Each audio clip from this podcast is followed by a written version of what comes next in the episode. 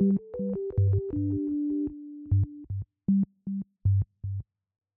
name is Tess, and this is the first episode of Weird Things in Salt Lake City.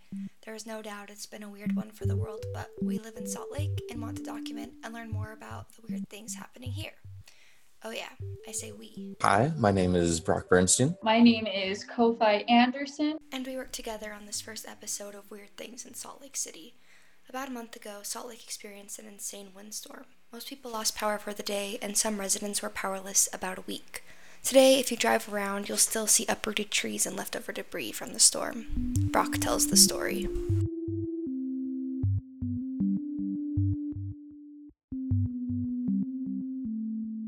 On Tuesday, September 8th of 2020, an extraordinary set of circumstances happened in the state of Utah.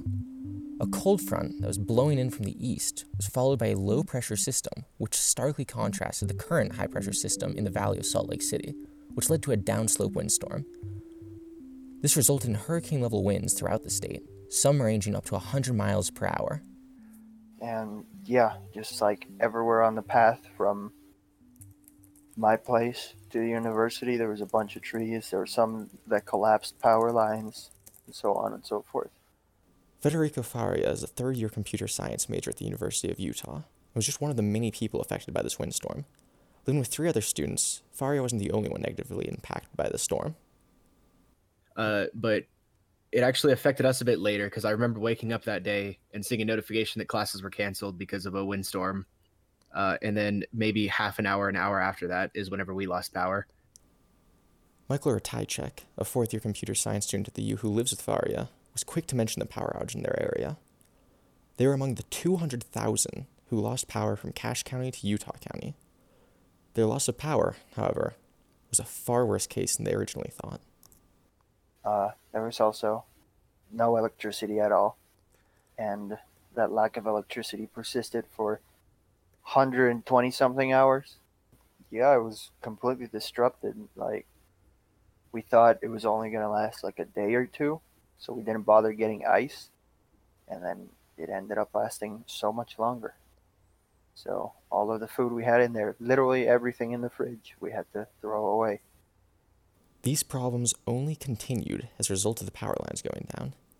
Gert Mosicki, another fourth year computer science student and a teacher's assistant for first year computer science students, recalled how this problem specifically affected his ability to do any sort of schoolwork. Um, I mean, since everything's online, obviously, you know, need power and internet to to do anything. Uh, and I'm a computer science major, so all of my homework requires me to code things, which also requires power and a computer. So it meant that I had to go to campus. The University of Utah ended up being the one saving grace for the trio. Even though they were unable to spend as much time as they would have liked on campus each day, they used what time they could to make do with the resources they had available to them. And whenever we had to do homework, um, we had to stay at the university and charge our phones there and charge our laptops so that we can do anything at all. The only problem with this is the pandemic, which continues to rage on. While these roommates took as many precautions as they could, there are still factors outside of their control. Thankfully, the everything on campus was pretty empty, but it still is. You know, it feels irresponsible and unsafe to go to a big public space to do my work but I have no other choice. Um, I know I'm not a, a particularly at-risk individual, but I don't want to expose anybody else. Um, I don't want to. I still don't want to get infected if I can avoid it. You know, all that, all that sort of stuff. So it just compounded on top of additional stress. While there weren't any directly negative consequences for them, this proves to be just one of the many strange problems to have occurred this year. And although the windstorm and pandemic both already seemed extreme, there may still be worse conditions that are yet to come.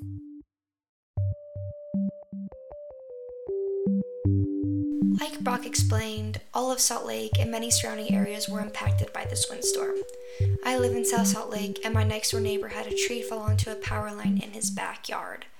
On top of losing power, he also didn't have any running water, so for a few days until his water came back, he ran a hose from our backyard to his house.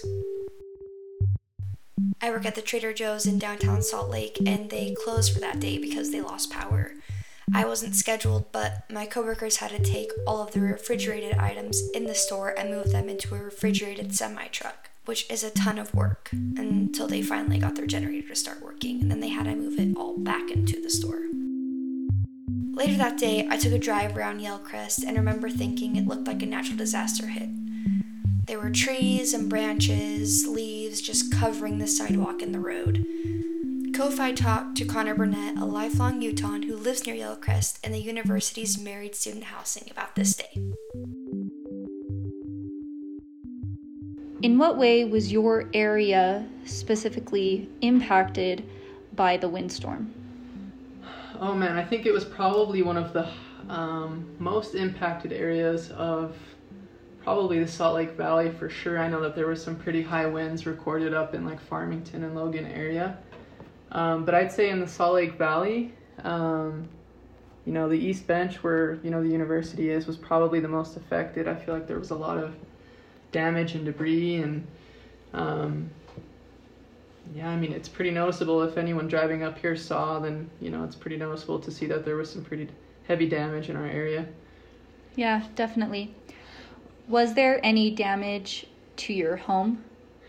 Luckily, no. Um, I feel like most of the apartments were pretty safe. Um, you know, luckily I, you know, haven't seen any trees fallen on any apartments or anything like that. Um, I think the worst thing that probably happened, which, you know, we got pretty lucky, wasn't even that bad, was um, I woke up probably an hour before um, my usual time of getting ready to work and um, we just have an AC unit in our bedroom that um, I have plexiglass. I installed plexiglass around it to kind of cover up the um, the empty space of where that AC unit fits. So, I mean, that's just taped on to the um, between the the rest of the window and the the side wall. But I mean, that had flapped open, and I noticed that there was a lot of wind coming through it. So, um, you know, that caused me to get up um, just before getting ready for for work of when my alarm usually goes off and had to get some duct tape um, and really tape it down good because you know seeing how strong the wind was blowing i didn't want it to you know fall out while i was gone at work and my wife uh, was home uh, you know alone. So that was probably the the most damage that you know happened to our home. Other than that you know the apartments the residents in the apartments were pretty lucky that we didn't have any further damage. Definitely. And we did see that some residents in um, the student housing where you live did have trees that fell on their cars. Pine trees completely fell and covered three or four cars. Was there any damage like that to any of your automobiles? No, luckily no. Um, there were, you know, some pretty big tree branches that had fallen near the parking lot um, of the apartment where my wife and I live, but um, no, actually, I you know we got like I said, we were pretty lucky. There wasn't too much damage on any vehicles in our parking lot or in any of the apartments in uh, our court either. So. And out of all the damage that you saw from the windstorm, what damage surprised you the most? I would have to say probably the damage at Liberty Park. Um, yeah, I mean, as you probably know, Liberty Park has you know plenty of trees like most parks, city parks within you know the Salt Lake area have. Um, but yeah, I mean, I like I said, I'd never seen anything like it. I mean, there were trees, really, really huge trees that I'm sure were old and had been planted, you know, I'm sure decades um, in the past, but they were collapsed, they were fallen, you know, there were branches, leaves. I mean, it looked like a tornado had ripped through Liberty Park. So I mean, it really just looked awful. So that was probably the worst um, damage that I had seen in my on my commute to go to work, actually. So. Do you think the damage at Liberty Park will impact or had an impact on the public park's attraction? You know, that's a great question. To a certain extent, I think the park services and city, um, you know, maintenance and services um, program actually did a really, really great job. Um, cleaning up the debris and the fallen trees in a safe and timely manner.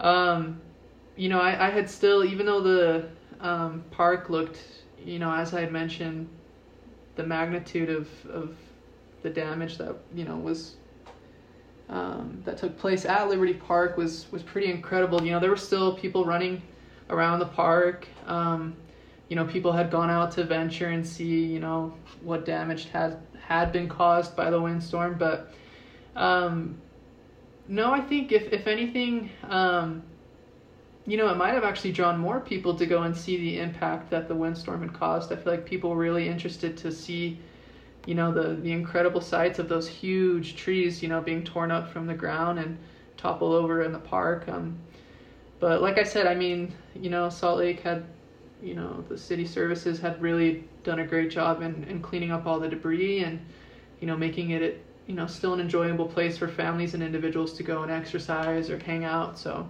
um, no, I, I don't think it's impacted the uh, the way the public views um, the park as an attraction in any way, really. And according to the Washington Post, the wind was driven by a large difference in pressure between an unusually intense zone of high pressure dropping into the Rockies out of Canada and a broad area of low pressure along the west coast.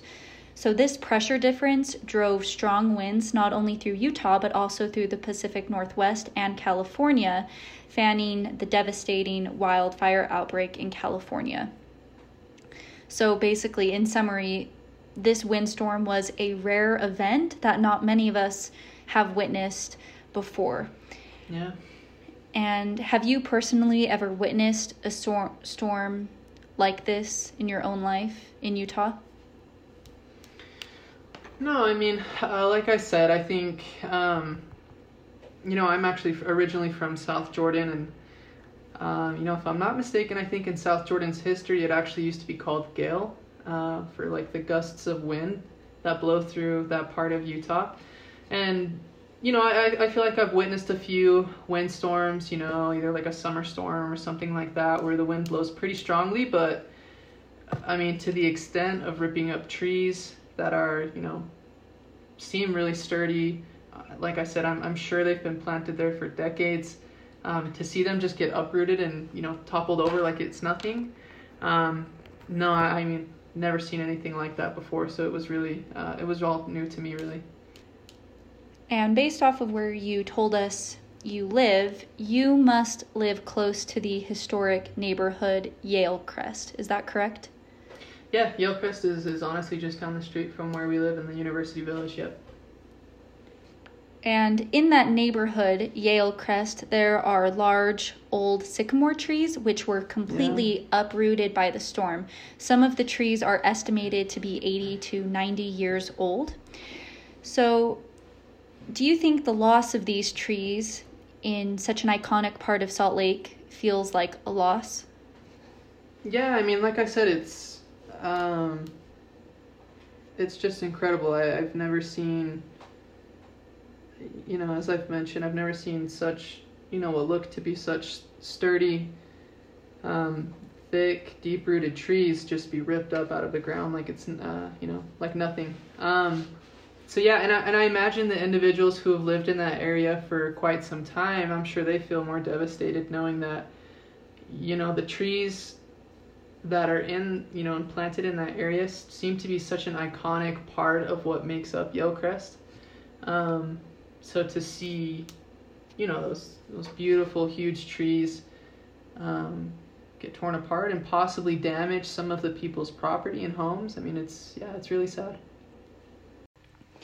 And according to the Deseret News, people in both Salt Lake County and Davis County ignored the initial warning to stay inside all day Tuesday because these individuals chose to leave their homes to check on their neighbors, especially those who are disabled or elderly. A lot of people looked for ways to help their neighbors who had damaged property, who had a tree come in and, you know, impact their home, damage their cars. A lot of individuals took the time out of their days to help people who were affected by this storm. What do you think this type of service says about the culture of Utah? Um, I think it's great. Um, I, you know, I can. It doesn't surprise me that Utahns would, you know, bond together over, you know, helping others and really, join forces to, um, you know, make a positive impact and difference in their communities. I feel like, um, you know, the majority of Utahns are very good spirited and kind hearted people. And so, it, like I said, I, I don't think that surprises me at all, knowing that people were really able to, you know, think outside of um, their own, you know, circle of comfort and really getting out and reaching out a helping hand to those who need it most. And, um, you know, I think that's even more crucial. And I think that speaks more about um, the Utah community, especially during, you know, something like the pandemic that we're going through, you know, just with the earthquake, the pandemic, now the windstorm. It seems like we've, you know, had some pretty, um, some pretty big barriers and um, obstacles placed in our way. But, uh, you know, setting that apart, or you know, setting that aside, I think that um, that just goes to show how um, great of a community Utah is because these people, when they have, you know, a pretty good excuse to be self-centered um, and think only about their their own worries and concerns, they're willing to put that aside and and reach out and help those in need. So I think that's awesome. Like any other state, Utah has had its share of memorable weather days in its history. Is the windstorm from last month one that you will remember?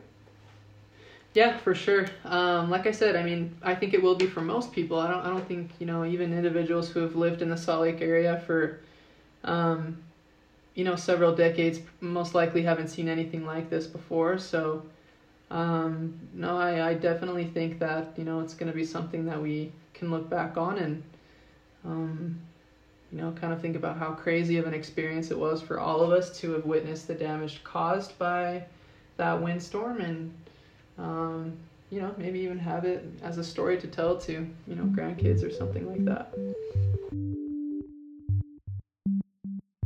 It would be remiss not to mention the damage done to the university's campus. Over a hundred trees fell, many of which decades old and over a hundred feet tall.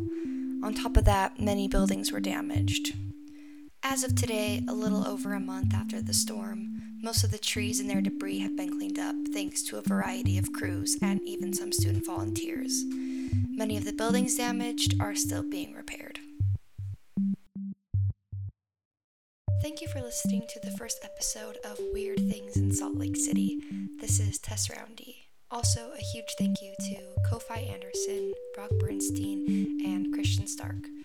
We all work together to make this thing.